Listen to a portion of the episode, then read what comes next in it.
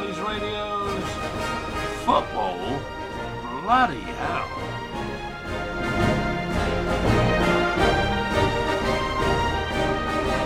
You might say we've already had a football bloody hell this week. Well, we're having two this week just to make it a bit different.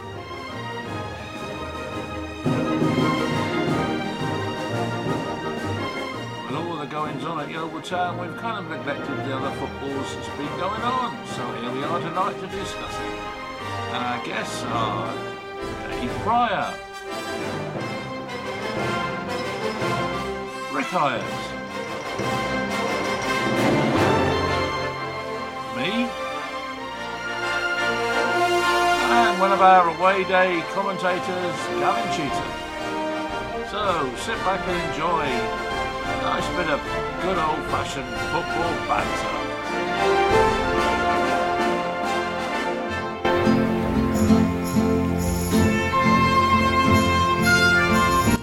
Three.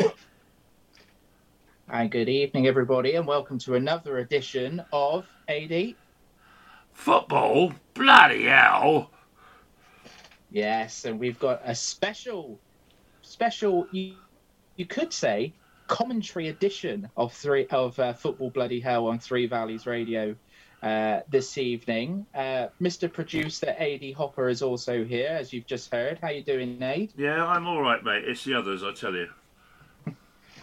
And uh, as I say, it's a commentary special. As always, we've got Rick Hyatt, who does do a little bit of comms for the show. How you doing, Rick?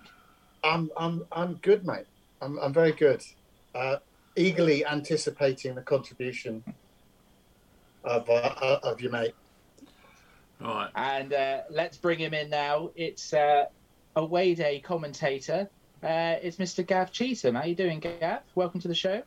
Thank you. Evening, Dave. Evening, everyone.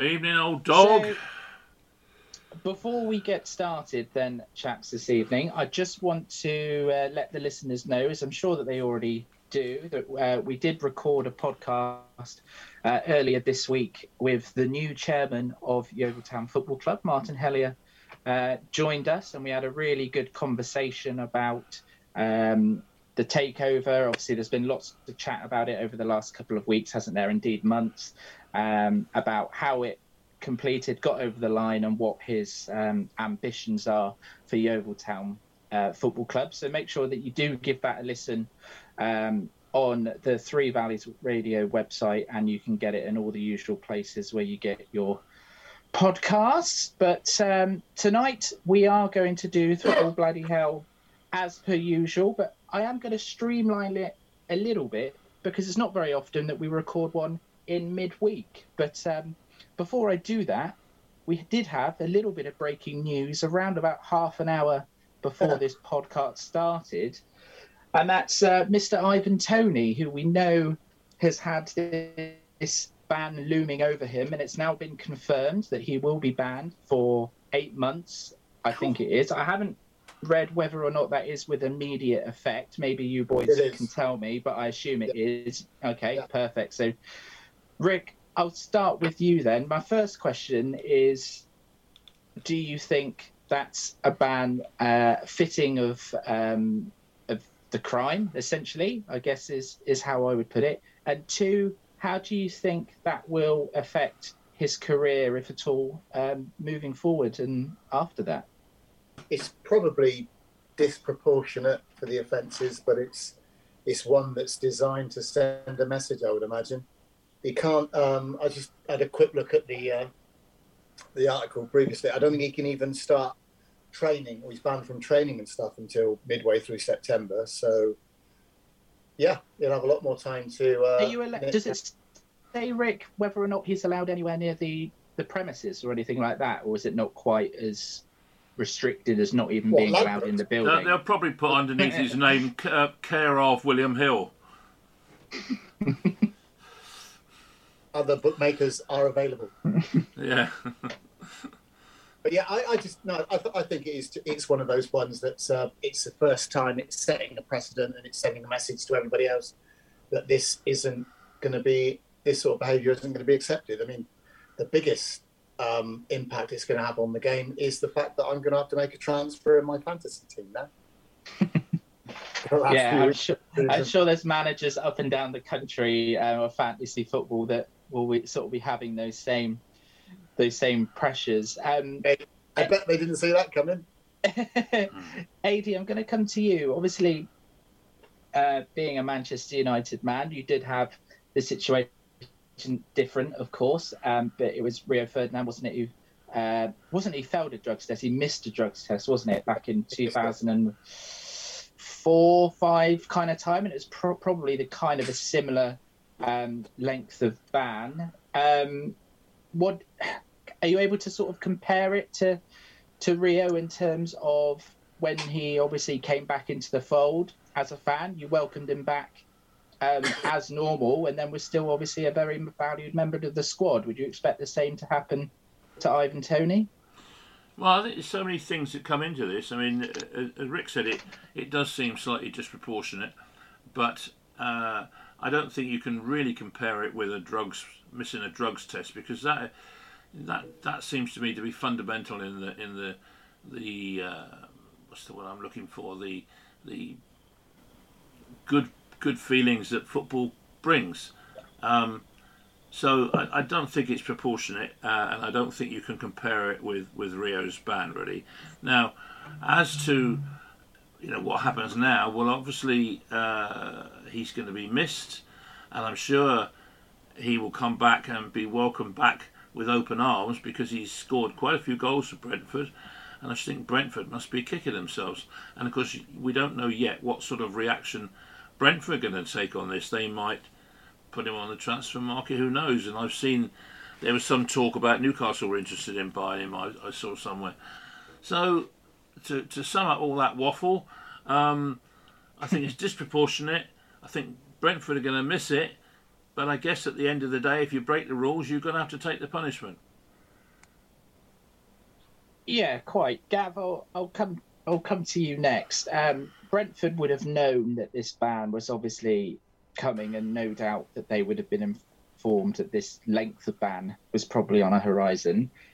If I'm being really cynical, um, which I like to be, um, could you argue that from Brentford's point of view is that uh, well at least then nobody's going to come in for him for a big money move because he isn't going to be able to play any football for the next eight months.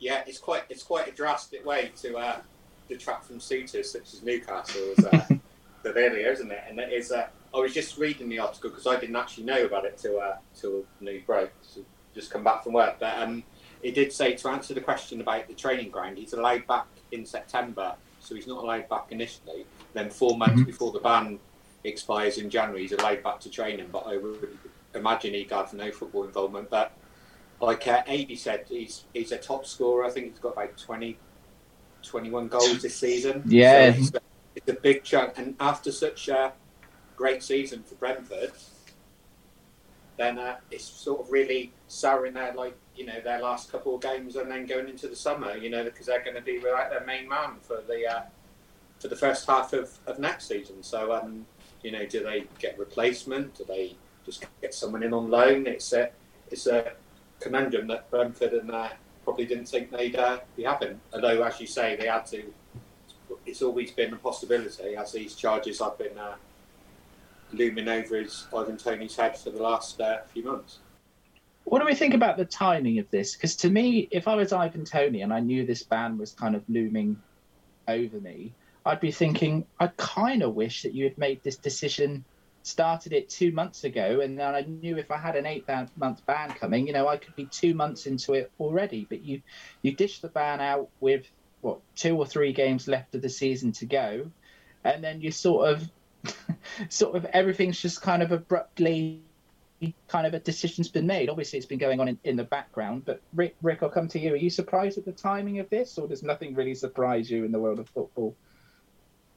Nothing surprises me in a world where you can commit 115 financial irregularities and be allowed to win the league. So, uh, well, it could actually do Brentford a favour. See, that, that's my point. That's a good point. That's still ongoing and yeah. will be for quite some time.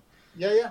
But it could do Brentford a favour because it obviously he's going to be out for the start of the season. that could put off potential buyers for him because he's a very marketable player at the moment. So it could actually pro- prolong his stay at Brentford further than it further than it might have been. But it, it's with with the FA, you can just chuck it up in the air and see where it lands.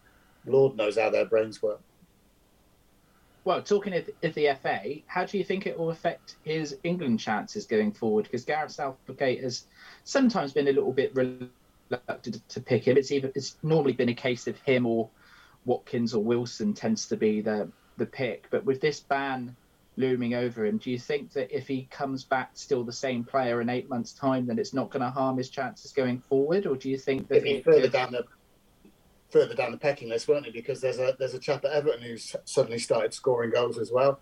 You add into Watkins as well. Toney was ever only ever going to be uh, a backup for for Kane, so it's not going to do him any favours. And he doesn't seem to be flavour of the month with Gareth anyway. So no, uh, he might be a, uh, in a position where he's waiting for a new uh, England manager before he can start doing that again. I mean, I So my think last I point- think you Go on, to cut in. I think you um, you're you're kind of ignoring the the obvious fact that. Uh, you know, there's an awful lot of uh, of these people that ride white horses and wear a black band around their face, and and they say stand and deliver. Now, there's going to be an awful lot of sports liars are, are loving this because that's going to drag on for a while. They've got the other uh, 115 other cases to deal with. Well, that's going to take at least 10 years. So think of all the lovely fees that are going to be going their way for a start. So it doesn't seem to me to, to be surprising that they've they've banged it in because we all know they're going to make a lot of money out of it on the quiet. Just Call me other cynical if you about want. the- Well, what, one other question I've, I've got: Did he win? He put these bets on. Were they any good? Yeah, good question. One thing It's a good- seem. It's a good job we don't have any betting rules here at Three Valleys Radio. Otherwise, AD would have been uh, blackballed a long old time ago, wouldn't you? Eh? Yeah. Stand and Um, deliver. My last point on this then was going to be eight months is, is a long time. Um, Gav, could there possibly be a danger for him that he doesn't even recapture his best form with having eight months out? Or do you think he's young enough to sort of that not necessarily be too much of a problem for his I career?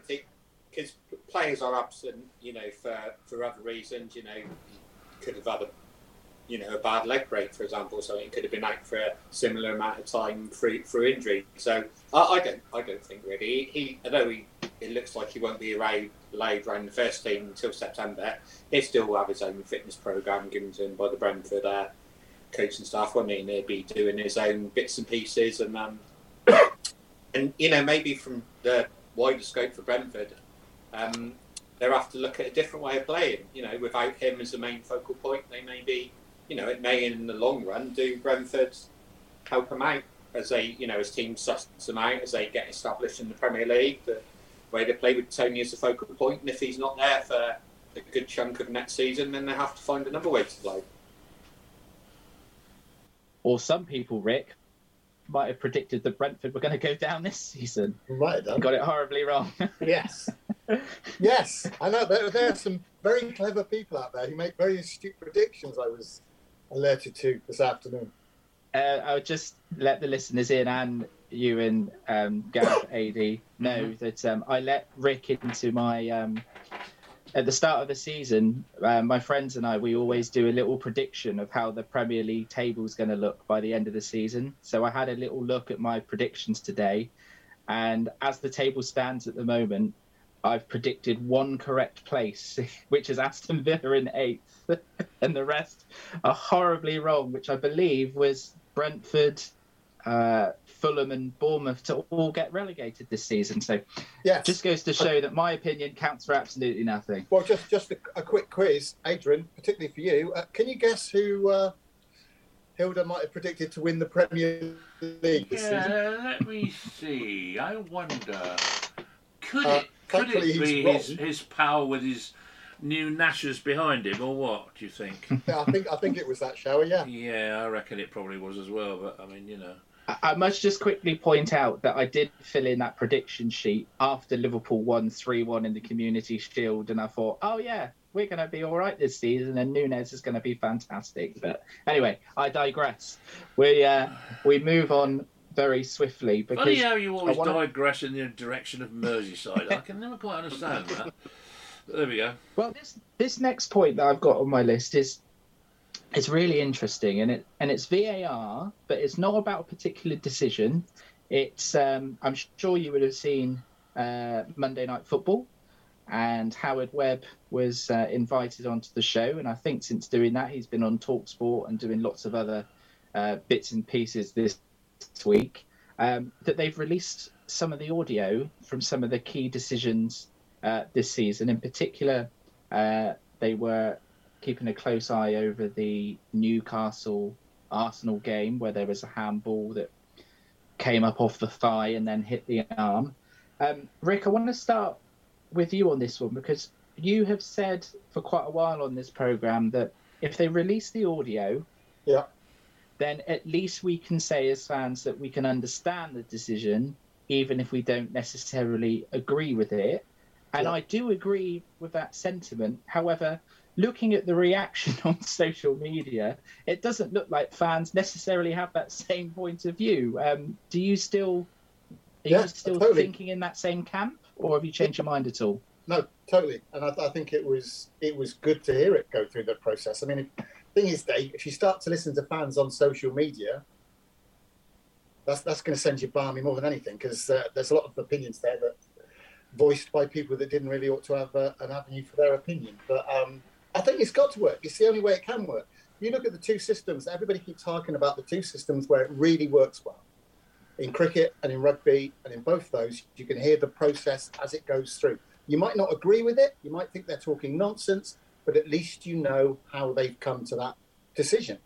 So I, I can't see how there can be a, a downside to hearing that information anyway. It's got to be better than sitting silent in a stadium for five minutes while they, they draw lines in and you don't know what's happening. It's got to be. have we just got to make sure that the the audio is really clear? And what I mean by that, Mm. Gav, I'll, I'll come to you. If you've got all the players objecting in the background and being picked up by the microphone, and whilst you're trying to hear the audio, then presumably you're going to hear all the moaning players shouting or in a 10 yard vicinity of the referee, and you could probably pick all that up as well unless they're able to isolate it. Yeah, well, I've seen it on Monday night ahead of the game, and it, you're right, Dave. It was like, um, you know, half the time you could hear the ref was going to the captain or the opposing defending team, "Get away from me! Get away! Get away!" For or you're going in the book, because and then they were trying, but you sort of when you're watching the game live, and you're thinking, God, why is it taking them so long? You know, at Stockley Park to do a VAR decision, but when you actually when you've seen it on Monday when they're drawing the cross lines and then you've got VAR and then you've got assistant VAR and, and then the, the two assistants at the actual game are mic'd up and they're like um, giving their input to the uh, man in the middle as well. You can understand why it does take so long, but it, especially when it's your team, it takes seems to take an eternity, doesn't it?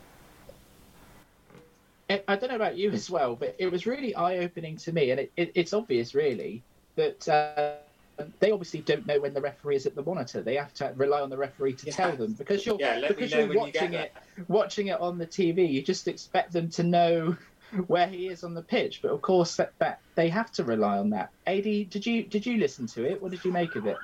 Well, I, I, I kind of saw a bit of it, but I, I must admit I didn't uh, I didn't sit and, and avidly listen. Um, you Do know, you I, I got the, I got the general drift of it, obviously, um, and I, I agree with Rick. I think you know the fact that they do uh, or are going to do that, I think that will certainly help us a lot.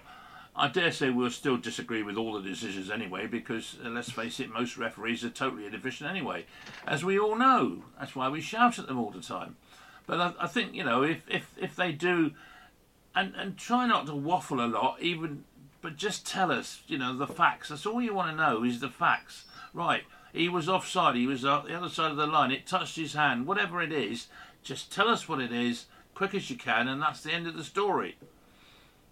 There is one thing about though, which is why it was quite an unfair example to use, is the fact that they weren't aware that that example was going to be used to the general public. Because that works in two ways. They would probably be more concise if they knew that there was an audience listening to what they're saying. Also, as far as the players go, they would it might actually help the referees because if a player thinks that him swearing at the referee or harassing the referee is going to be broadcast live to everybody else, it might make them back off and give the referee a little bit of space. So just for just for clarity on on this as well. So my understanding is that Howard did say that as a FIFA regulation, at the Mm, moment FIFA. they aren't able to show the audio live, but they can retrospectively release the audio. Is that correct? Unless that Yeah. changes. Yeah. Um, because I guess another question, um, Rick, I'll stay with you. If um, they do allow um, everybody to listen to it live, will that be purely for the viewers at home? Will that also be inside the stadium Well, as well? it just occurred to me that, the stadium um, as well. Surely yeah. the fans in the stadium might influence what's being said if they can hear it at the same time. Do you see what I mean? But then again, there is another aspect to that. If you go to the rugby, you can buy RefLink. So if all of a sudden the FA are making a few more quid out of it because they can sell the option to listen to the referee to supporters, that might drive them forward because they like a quid. So you know, it, it it's it's another revenue stream for them, and it might make the first league that does that um, hassle FIFA a little bit more in order to, to push it through a bit quicker if they think they're making money out of it. I think one thing to consider is uh, if you're going to do it, uh, right, okay, so referee blows his whistle, uh, it's going to VAR, right, okay, so we all sit back and wait. And if by the time they've made their decision, we've then got to listen to them debating before they make that decision, it's going to make the, the stoppage of play potentially even longer. And it's bad enough these days as it is. How's it going to make it longer? Well, because you're going to have to listen to them, whereas they might just afterwards. If they did it afterwards, I'd be fine with that. But I, I'm not sure as we we need to have the the whole drama of it all actually played out in front of us, including all the um, audio. Well, it's got to be better than listening to Jermaine Jenas. True, but you know, um, yeah, I don't know. I mean, it's it's it's a it's one of those ones, isn't it? I mean, if if you don't agree with with VAR, and a lot of people don't, but I mean, there seems to have been so many, you know, horrendous decisions that are, that have got through. Um, Are we all in agreement, though, Aid, that VR is definitely going to be here to stay? And if we've got things to try to try and make it better, then we just try until we get to a situation where hopefully it Yeah. sort of satisfies everyone as I much would say as that's it a, can. that's a that's a reasonable way of looking at it. Yeah, definitely. Seems to be the next step, doesn't it?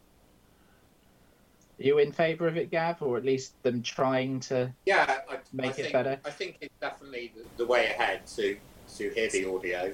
And, you know, they obviously got to tweak it. You know how much we hear, and like how you said, how you um, mute the players and that.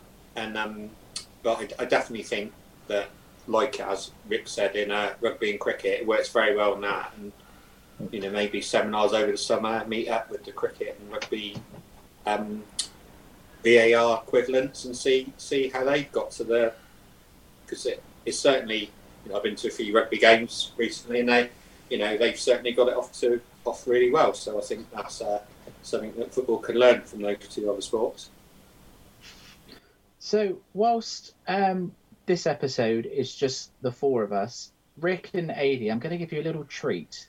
Oh, I've uh, I've put well, maybe it isn't. Depends how you look at it. But basically, I'm going to give you both the floor because the Manchester United takeover situation seems to be hotting up, if that's the right word to use. Yeah. And um, I think in the last 48 hours, is it the Qatari businessman has uh, come back again with um with another offer? Ad, I'll start with you to give Rick a chance to sort of think about what he's going to say to us that? and how he's going to put that forward. But um, it seems to be dragging on, on a little bit, and probably you more than anybody else, as well as Rick, probably getting a little bit fed up with it. And similarly to the Yeovil situation, you just want a a solution, regardless of what that is, so that you can just then deal with whoever you've got and sort of get on with it. Would that be fair to say? How do you see it at the moment? Uh, yeah, I think that would be fair to say. I think the whole thing is has been dragging on, and it would appear the reason it's been dragging on is because our our chummy little friends, the Glazers, are uh, think rather misguidedly, I suspect, but think that by dragging it on and dragging it on, they'll keep giving the two, uh, you know, interested parties a longer time to up their bids, which I guess you could say it's worked so far because they've they've squeezed a bit more out of uh, Sheikh Jassim. But at the other on the other hand, I don't personally I don't like the idea of Jim Ratcliffe's deal where the the Glazers are still left involved with the club. It's a bit like Yeovil, you know. If if they'd come up with a deal for Yeovil and Mr. Priestnall was still involved with the club, I bet it wouldn't have received an awful lot of uh, good wishes. And it's the same with with with uh, Ratcliffe's one. I, I think you know. Plus the fact he, he he seems quite happy to only buy fifty one percent, which I think is rather odd. If you're going to buy the club, then buy it and, and go for it. So I personally think that Sheikh Jassim is the man. Um, I know that the whole question of sports washing is going to come up, um, but I'm afraid, you know, it's already happening around us, and why should we, you know, put ourselves at a disadvantage because we're trying to be morally correct? Rick Hyatt. Hello. Uh, it's interesting that as soon as you mentioned this subject, Gav glazed over and started to nod off. but Adrian has just um, outlined everything that's wrong with the Qatari bid. You cannot have um, one thing about being a United supporter that I quite like, and it's where I give credit to Arsenal, to Liverpool, and to United, is that they're proper football clubs. They've made their money through playing Clip football. that up. Clip that up. Yeah, no, no, I'll give them credit for that. Oh, I thought Rick said something complimentary about Liverpool. Then. I did. My No, but they are. hearing test. Do you They're hear that, proper Jurgen? they're a proper football club. They're not like this lot that are coming in now. And as far as the Ratcliffe deal goes, why would you want to buy the whole thing if you can buy 51% and have control? Surely it's about having control, not about owning the whole thing. That's one thing. Also, the shares that the Glazers intend to keep are non voting shares. Ratcliffe's actually been very clever. And everyone goes on. It's funny. 12 months ago, he was the saviour. Oh, please, Jim, come and make us a bid. Come and make us a bid. Get the horrible Glazers away. As soon as the Qatari aspect comes into it, all your internet fans start playing football manager in their head and think that everything's about having um, endless finances. And we know that obviously financial fair play means nothing because we've got Lance Armstrong's favourite club at the top of the Premier League at the moment.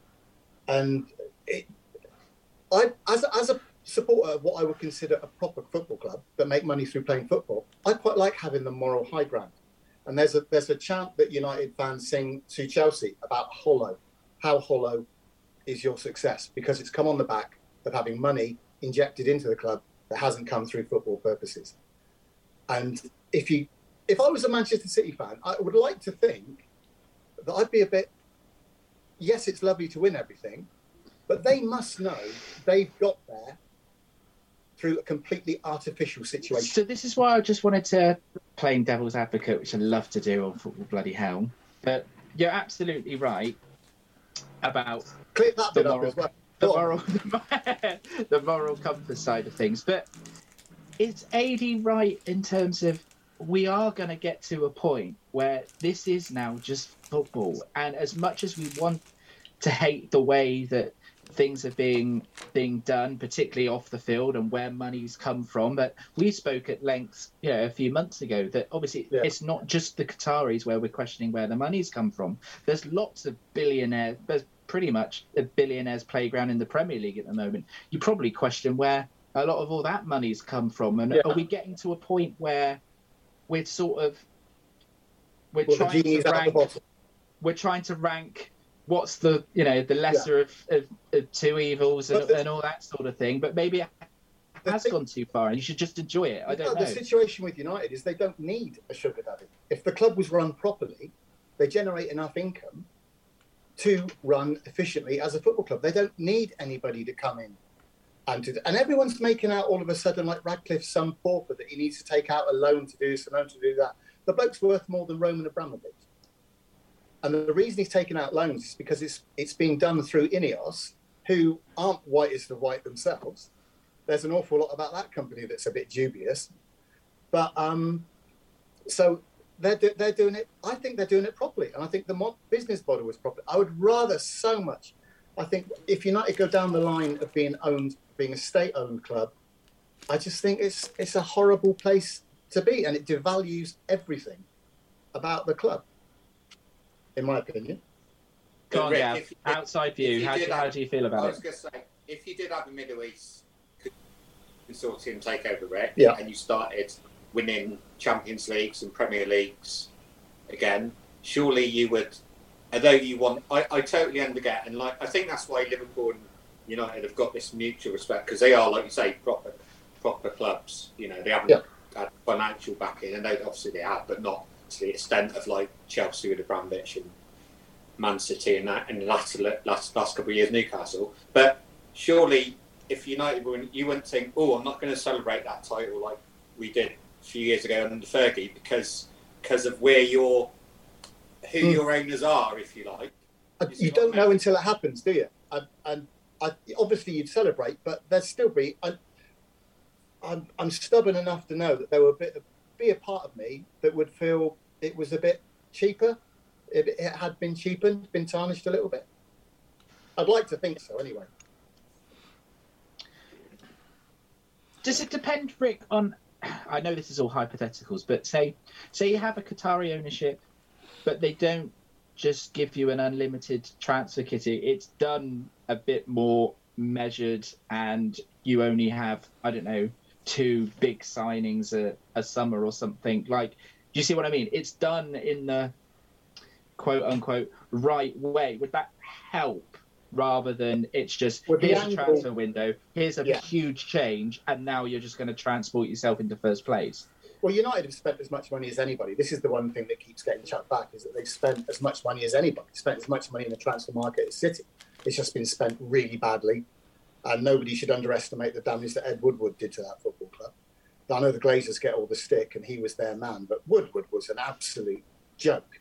And I think the way that they're going to, the Qataris would come in and try to sell it is the same way that Abu Dhabi have tried to do it with City, in, in so much as they improve the infrastructure around the club, they do the training ground, they do the stadium. It's not necessarily transfers, it's everything around the club so that they make it more appealing to the general community around it. But it's still sport washing, a medieval regime, and that's horrible.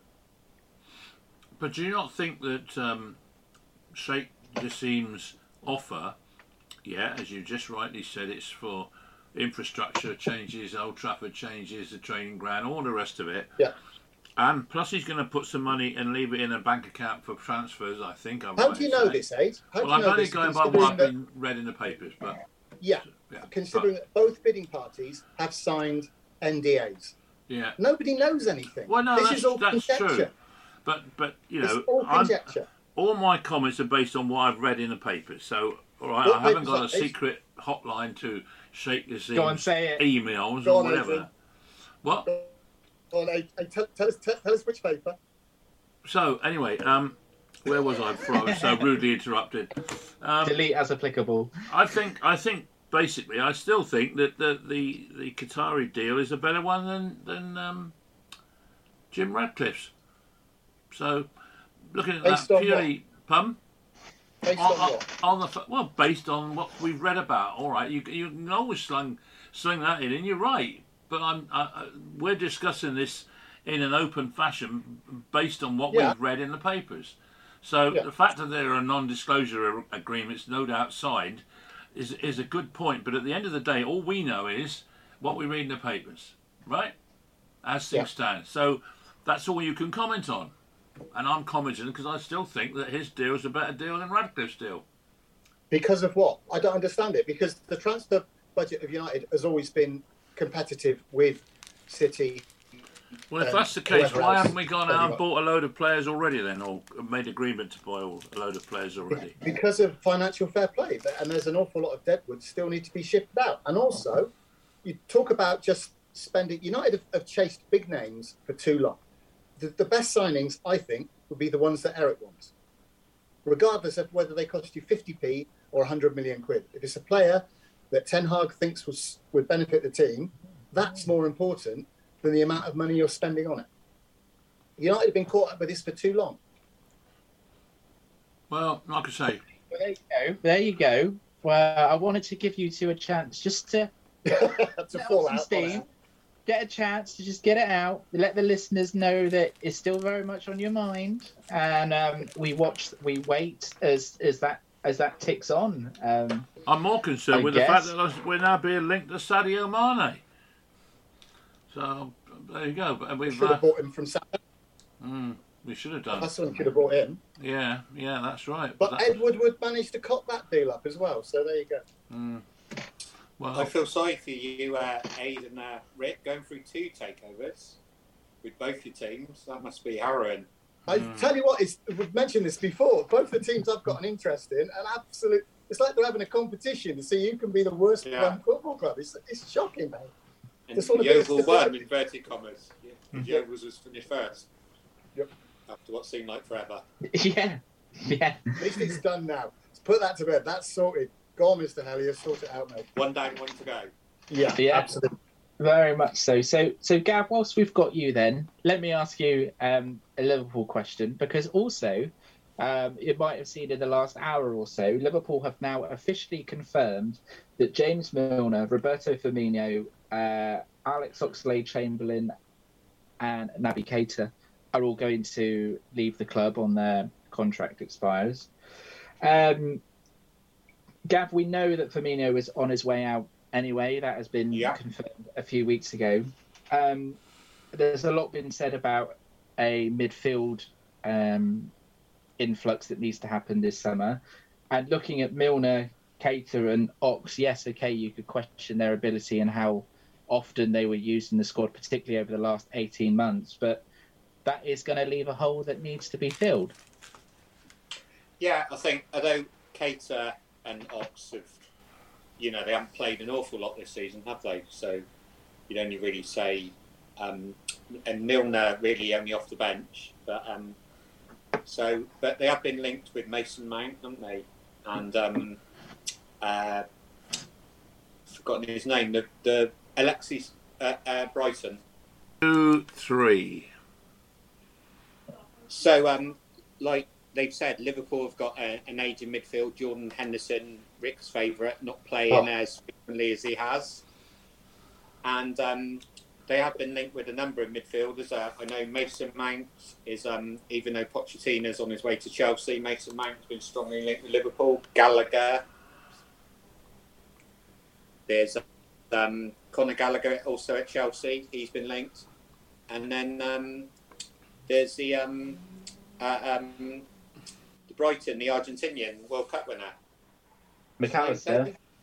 Mac Allister, yeah, he's been linked. Although he did, I did see in the last few days he said that he wants to go to a, a team competing in the Champions League, so that could be a bit uh, dodgy with um, a couple of We'll games come to on go. to that later. We'll come on to that later. yeah, so so I think Liverpool, you know, but obviously Firmino's the main one, like I said, of the players, and, and Milner's been a great servant for Liverpool. And um, I someone said that he's got a business interest with Adam Lallana, and they're good mates, and he's at Brighton, isn't he? So that may have swayed his decision to go to Brighton, and you know, why wouldn't you go to Brighton for more minutes? Uh, there's certainly a club on the up and looking pretty good for European football next season for the first time, so it'd be a good time to go there. So, um, yeah, so you know, uh, the times are changing in the in the Liverpool midfield, and um, yeah, but Firmino's been uh, he's been a brilliant player, hasn't he? For the is it six or seven years? You know, not not an out and out striker, but he's such a clever player, and uh, he will be uh, sorely missed when he moves on um, in a couple of weeks' time. Do you think Well, that touched on- Liverpool have been a bit Oh, um, on now. a bit Go on, Aid. previous getting rid of Firmino? I think it was uh, more the other way around. He Liverpool offered him another year contract, eh? But he he said to the club he, he wanted to go and he wants a new challenge. And uh, I think he's been linked with Barcelona, so I wouldn't be surprised if he ended up somewhere Mm. like that, or maybe PSG or something. Where do you think he's going to end up, Dave? I don't know. It's a good, good, good, good question. I hadn't really um, thought about it. I think he's definitely. You one of those don't care, players do that- you? Alice slight out of mind. yeah. yeah. You don't care. yeah. Well, I mean, yeah. Like the good to get question was, back. Yeah, will we get that. Back? But I don't. Yeah. I don't think that's going to happen. I, I really don't. Um, I think Firmino is definitely going to be one of those players that you look back and he's certainly going to be appreciated in Liverpool. Whether he gets the same appreciation appreciation from elsewhere, I don't know because he's one of those players that, you know, people would say to me all the time, "Yeah, but he's a forward. It doesn't score any goals," and you know that's the kind of thing that fans always like to to label at you. But Rick, I'll come to you just before we end that point. Do you think he is one of those players that, unless he plays for your club, you don't necessarily see all the the things and links to play that he does bring to the side, or do you think no, there is actually a acceptance there that he is going to be go down as not one of the greats in terms of you know epic goal scoring all that kind of stuff, but he he was a very technically gifted player and really good to watch. you you can see what he brought to the team. So, yeah, he is one of those. and It's a bit of, a bit of all of it, really. If you if you're a football purist, you can see he's he uh, pioneered the non-scoring centre forward role that Val Weghorst has so manfully taken on. And uh, also, he went to that same that he went to that dentist in Liverpool that Klopp and Brendan Rodgers went to He did. and Jordan yes. Henderson's been there. You go to Liverpool and you do seem to get really nice teeth after you've been there for a little while. So he'll be missed by him anyway. What do do you think, uh, as Liverpool supporters, um, Sadio Mane? I mean, as I I mentioned earlier, that he, we've been linked, but I mean, we're linked with everybody, so that doesn't really come as a surprise. But if he was to go to United, would you lot be up in arms and, and, and you know really fed up? Equally, Yeah. are we going to be? Oh, he's ex Liverpool. Do we want him? Kind of thing. It's a, it's almost a no-win situation for both of us, really, if it was to happen. I think he would score.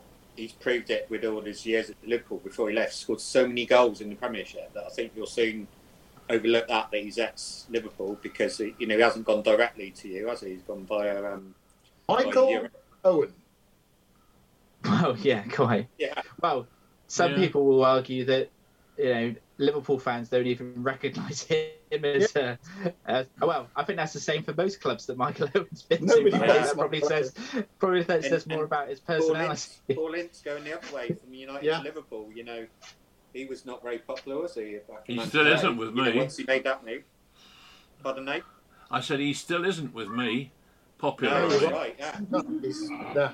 But Mane, I think Mane would certainly improve your your forward your forward line. You know, with if you played if you played if you played him in the right place, I think Gav. So like obviously he left Liverpool. He's always playing on that that left hand side and doing really really well for us. Well, he's gone to Bayern Munich to replace Lewandowski. I mean, uh, you're trying to make him something that he's not. Yes, we did play him through the middle a couple of times, but I think if he did end up Yeah. coming to United and playing in that same place, he would be really good for you. Which is I don't know it just can't happen. I couldn't know. Unless I've No. missed it though, has he scored that many goals for Bayern Munich since he's been there? No, I don't think he's had a, a wonderful season, has he? No.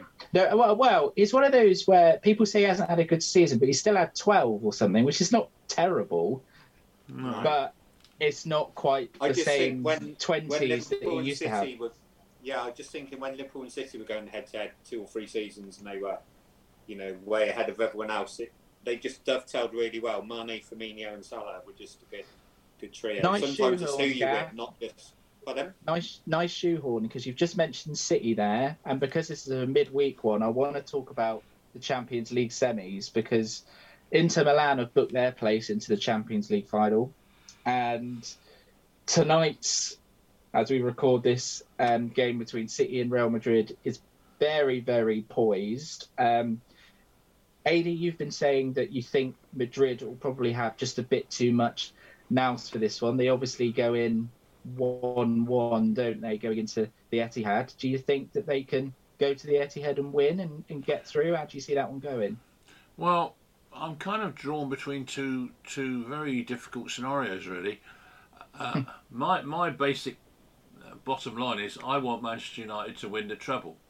No, sorry, well not to win the treble, but to, to, to win their That's gonna be three objectives. Been waiting a while. yeah, to win to win their three objectives, i.e., League Cup, FA Cup, and and uh, fourth place or, or higher in the league.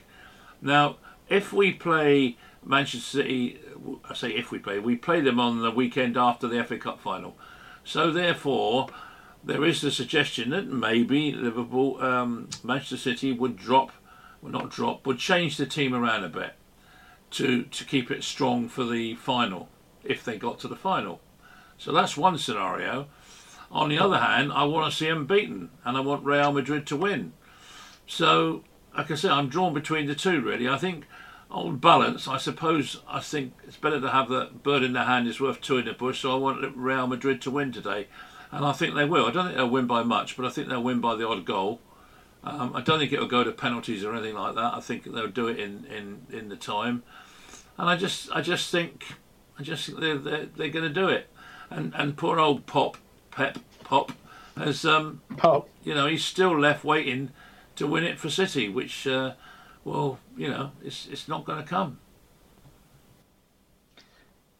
See, I, I, you know, I know that you don't want it to happen, but Rick, if it's going to be any season, looking at who they've got in the final, yes, obviously they've got Madrid to get past, but you'd probably think maybe it's this one. Well, I, Inter Uh, Milan, you mean? No, well, that that City would go on to win it from here. Mm. You you take Yeah. into Man in a final if you get there, wouldn't you? Yeah, I, I, I haven't wanted Real Madrid to win a European Cup semi final as much for 12 months now. I, I, I bore myself talking about City because it, it's a really silly situation because you can't deny the quality of the football they're playing and the quality of the players they've got, especially after learning, talking about um, Monday Night Football, as you were earlier on with the VAR thing it was interesting to learn that Jack Grealish is a better footballer than Ryan Giggs. That was that was quite a bombshell. I wouldn't have Just that come- Just quickly coming in on that, Rick. Can Yeah. can we all agree to stop doing these 11s? They're pointless. What, who cares? What happened? And what was the point in having the segment if Gary was just going to pick everybody in United team anyway? Like it was obviously just set up for that reason. It was pointless. It's a conversation point, isn't it? And that's all. And I think the only reason that any City players would get into a combined eleven is the fact that most of the United team are in their fifties now. but uh, no, I, I don't know. I find it hard. The, the whole City thing. It just leaves such a bad. And I sound like a moral crusader all the time, but um, from a footballing point of view, yeah, they never have a better opportunity to do it, and you can see it happening. From a football lover's point of view, it's horrible, and On it the will flip always. side, Rick, you Yep. could find yourself in a scenario where Manchester City get to the final and their old man Edin Dzeko comes back against Manchester City and haunts them. Is that the scenario you're looking forward to? Well, not as much as the other. The other thought about that is the fact that if there's any team that can stop a club doing the treble, it's United. Because I think you'll find in 1977 they might Yes. have uh, done it as well. Lou Macari and Stuart Pearson. Yeah, because that, Uh, that would have been the first treble. Had- I must had have it been not out- I must have been out that day. memory. Pardon? I must have been out that day. You weren't think even you born, blamed it were from memory. But people do forget that that you know that in, in that dominant Liverpool period, they very nearly did the the treble. It, it was only United saving football that day. So let's hope that they can, if called upon, can do it again. Gav, how do you see it? Well, I don't know if you all watched uh, the first leg last week, but the two the two main strikers, Haaland and um, what's his name for Madrid? Benzema. Be- Benzema, we'll help you out tonight, yeah. Gav. Gav, the name They- seems they to be very- escaping you. yeah, they were very quiet, and so you think you think coming into tonight, surely they're not going to have a quiet game again. But um, I think it's perfectly poised because no away goals last season or two is there in the Champions League, so it's a one-off game. Madrid seem, you know, are the masters of the Champions League and the European Cup before, you know, the, by the amount of trophies times they've won it. But City, you know, they're a different animal. They've gone up a notch with Haaland this season. You know, crazy goal return and you know they will have home advantage. So, but you you know you can you can pros and cons of both sides. You know, Madrid are such a good team away from home. That it's it's really just too tight to call. I think it's going to be. I'm looking forward to it. It's going to be a good game.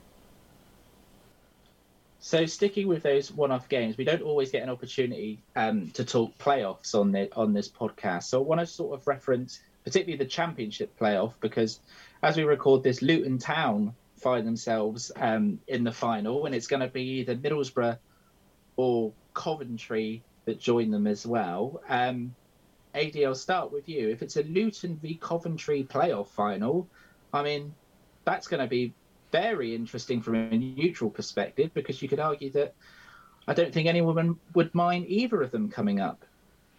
No, no, it There's something a bit different. I mean, having been to Kenilworth Road, I can confirm it does need a bit of work doing there, to say the least. um, it, it's God, I mean, I've been to a few grounds, but that really was from a taking photographs point of view was dreadful.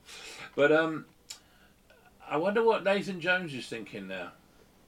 You know what might have been, and you know, obviously, you can't blame Nathan for taking the the job at Southampton. It was a Premier League club after all, and there was no guarantee that Luton were going to reach the playoff finals. And even now, they haven't got to, through to the Premier League yet. So um, I don't think.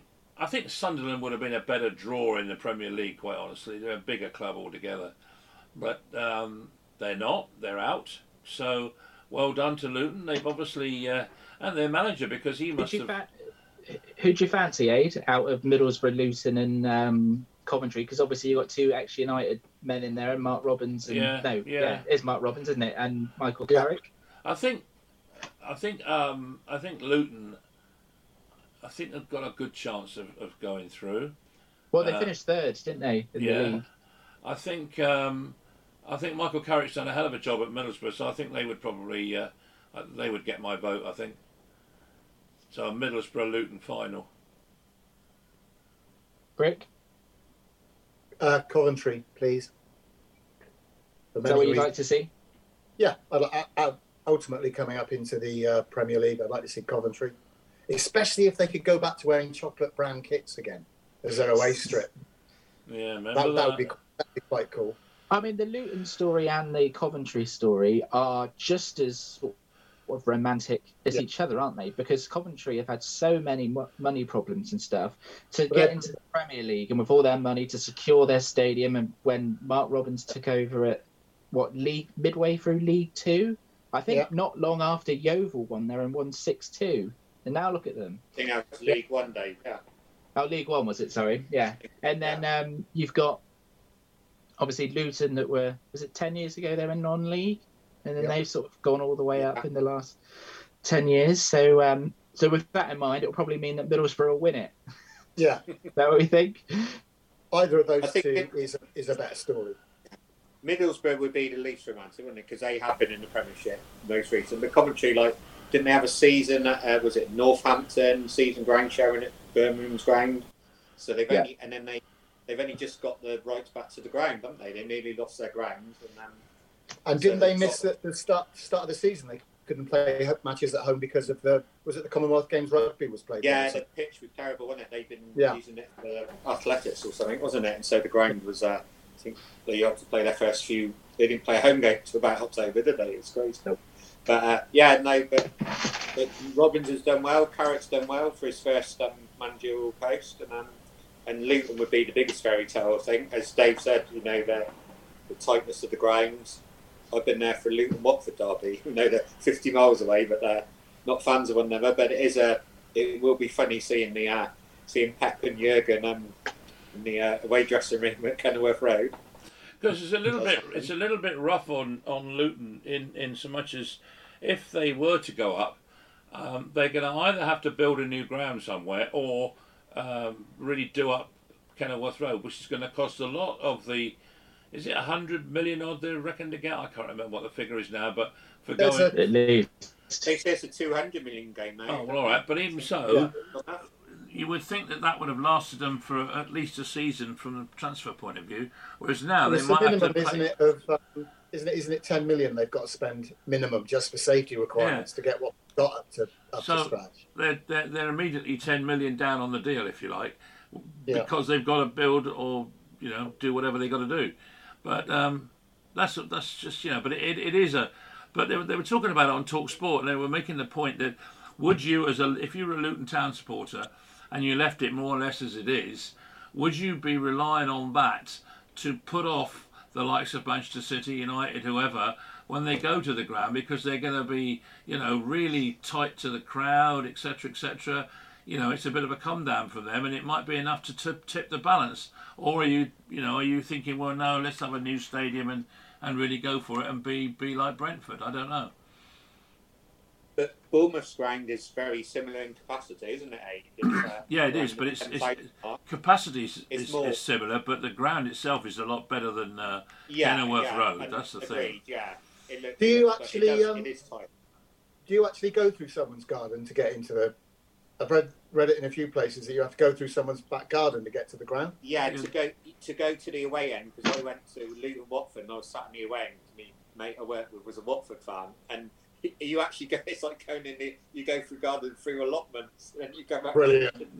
They were saying that the brilliant. turnstile is right next door to somebody's front door, literally right next yeah. door. So you got one door there, and then the turnstile literally right next door to it. It's brilliant.